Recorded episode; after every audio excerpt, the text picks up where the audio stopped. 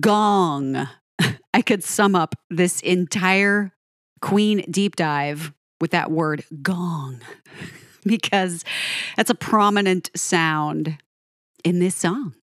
Ladies and gents, welcome. I'm Charlie Tate, digging into Queen deep as we go through every single song on every single studio album throughout their entire career. And I am on dive number 16. We're creeping up to 20. What am I going to do with myself when I hit 20 or 50? It's going to happen, you guys, because I'm going to hit like 100 or 150 and I'm going to wonder where they all went. I'm looking forward to it. I, I love doing this. Every time I do this, I learn something new about these songs that I already know so much about and I've heard so many times. But to find out, oh, wow this artist in this band was inspired by this, or hey, this song was written after this happened. Those are the kinds of things that I love as an obsessed fan. It's great. So, yes, dive number 16. Track number six, we are kicking off the black side or side two or side B or whatever you want to call it of Queen's album Queen 2, released in 74. And yes, this is the first song on the black side, the first Freddie Mercury composition on the entire album. I do find it fascinating, interesting, and very cool that the guys broke down the tracks the way they did. I mean, typically, you look at a track list for any album and you see a Brian song, a Freddie song, a Brian song, a Brian song, a Roger song, a Freddie song, a Freddie song. You know, it's it's very random, or so it seems. I'm sure there's a lot of strategy behind the track list. There has to be. I know I agonize over the, the order of tracks on an album. It's very important, actually. Maybe not so much now. But way back, it was very important to consider the flow of the songs and the story they told and the cohesiveness, etc. But this is the only album where you have all of Brian's songs on the first side, the white side, save one, which we just did the Loser in the End by Roger Taylor. And you have all of Freddie's tracks on this side, on the black side. So it just so happened that way.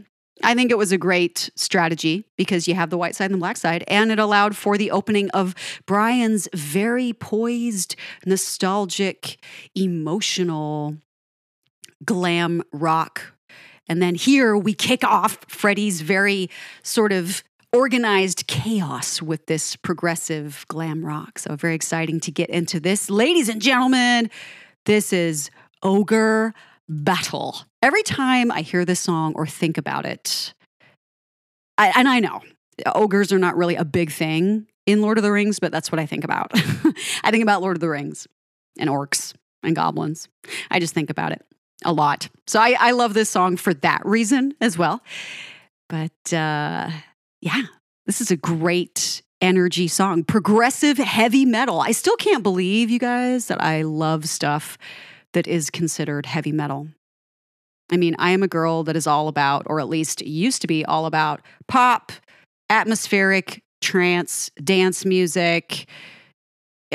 I was anything but a rock lover, especially in my childhood. And here I am loving something that's heavy metal. It's just very cool. This was written in 71. So, years, years before Queen had an album or a hit and written on, well, no, hold on, hold on. Just hold on a minute. we'll get to the fun facts in a minute because this is one of them.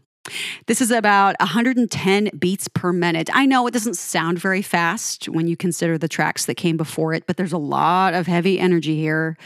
We're going to dig into it and get through it step by heavy battle clashing step. 4 4 time signature.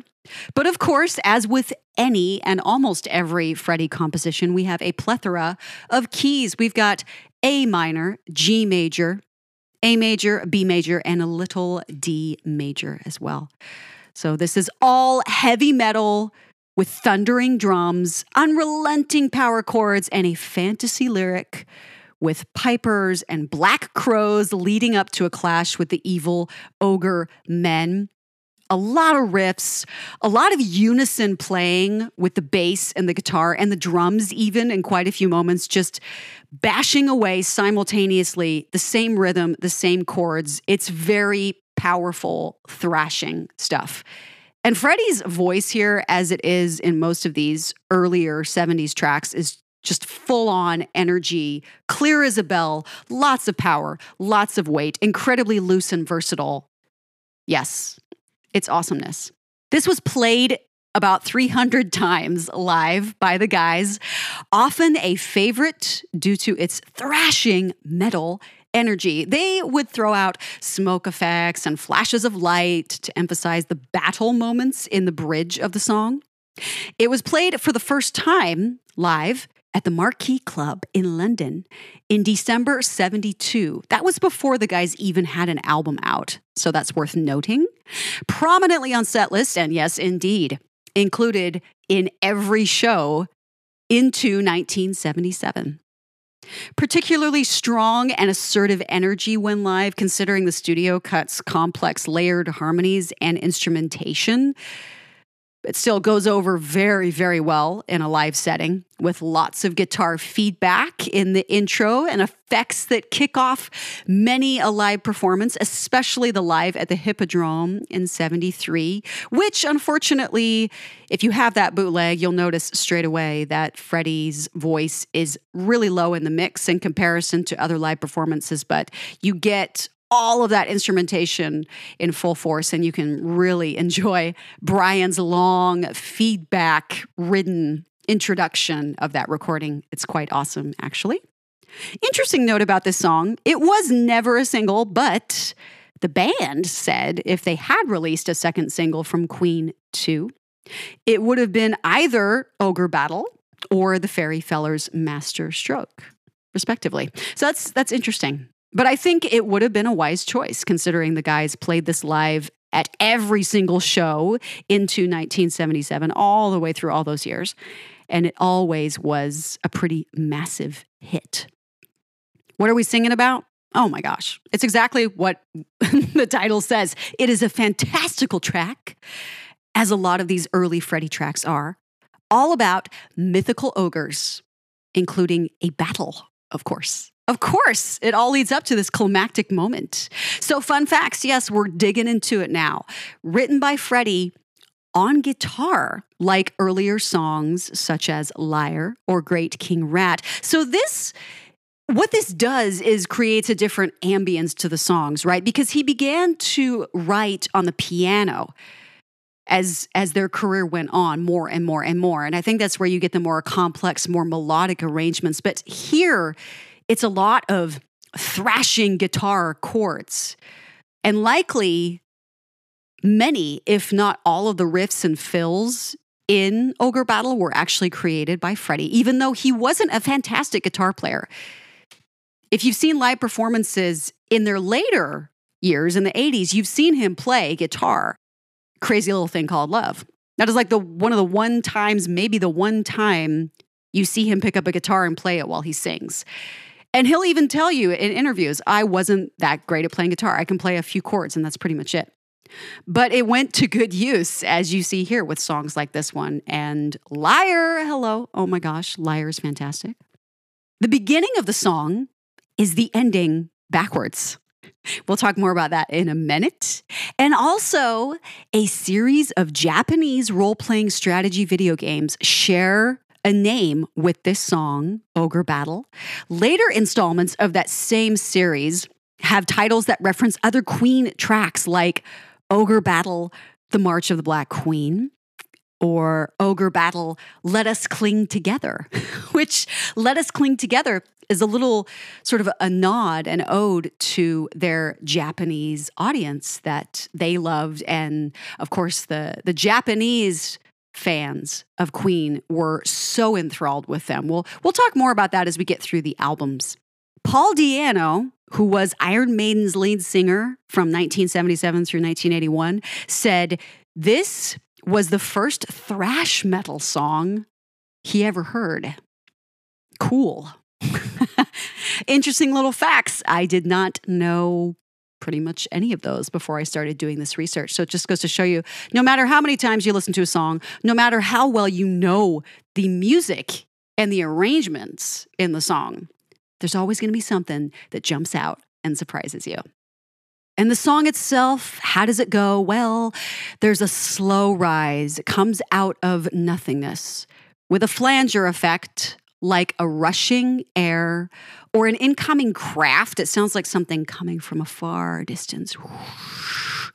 Building, booming, there's a slow rising low frequency with it, the gong, and then we suddenly get that harmony scream. Ah! the high harmonies all courtesy of Roger, by the way. Yes, Freddie has lead vocals here, but Rog contributes quite a bit. The backwards guitars, the pounding, the bass, all in unison. And then suddenly, seamlessly, flawlessly, we shift into a forward motion. Suddenly, it turns around. We're going into the track.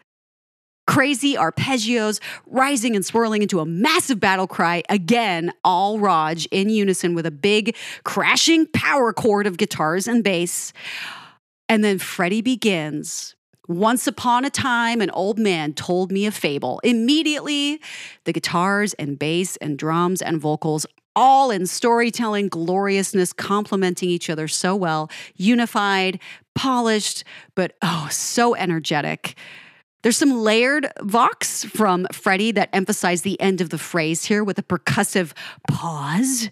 And high speed guitar riffs and drum rolls take us into the fray. Come tonight, come to the ogre site.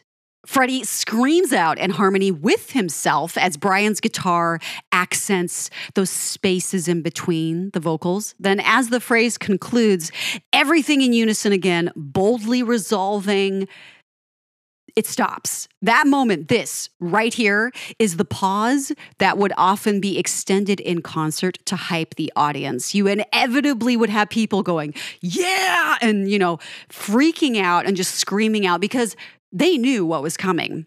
We were going to dive right back into the battle. Crash, the second verse begins, digging in with those guitars, grittier stuff, incredibly impressive bass, drums, guitars. Everything is so good here. Freddie everything, all of it is wrapped up and tied in and aggressive and thrashing and fun.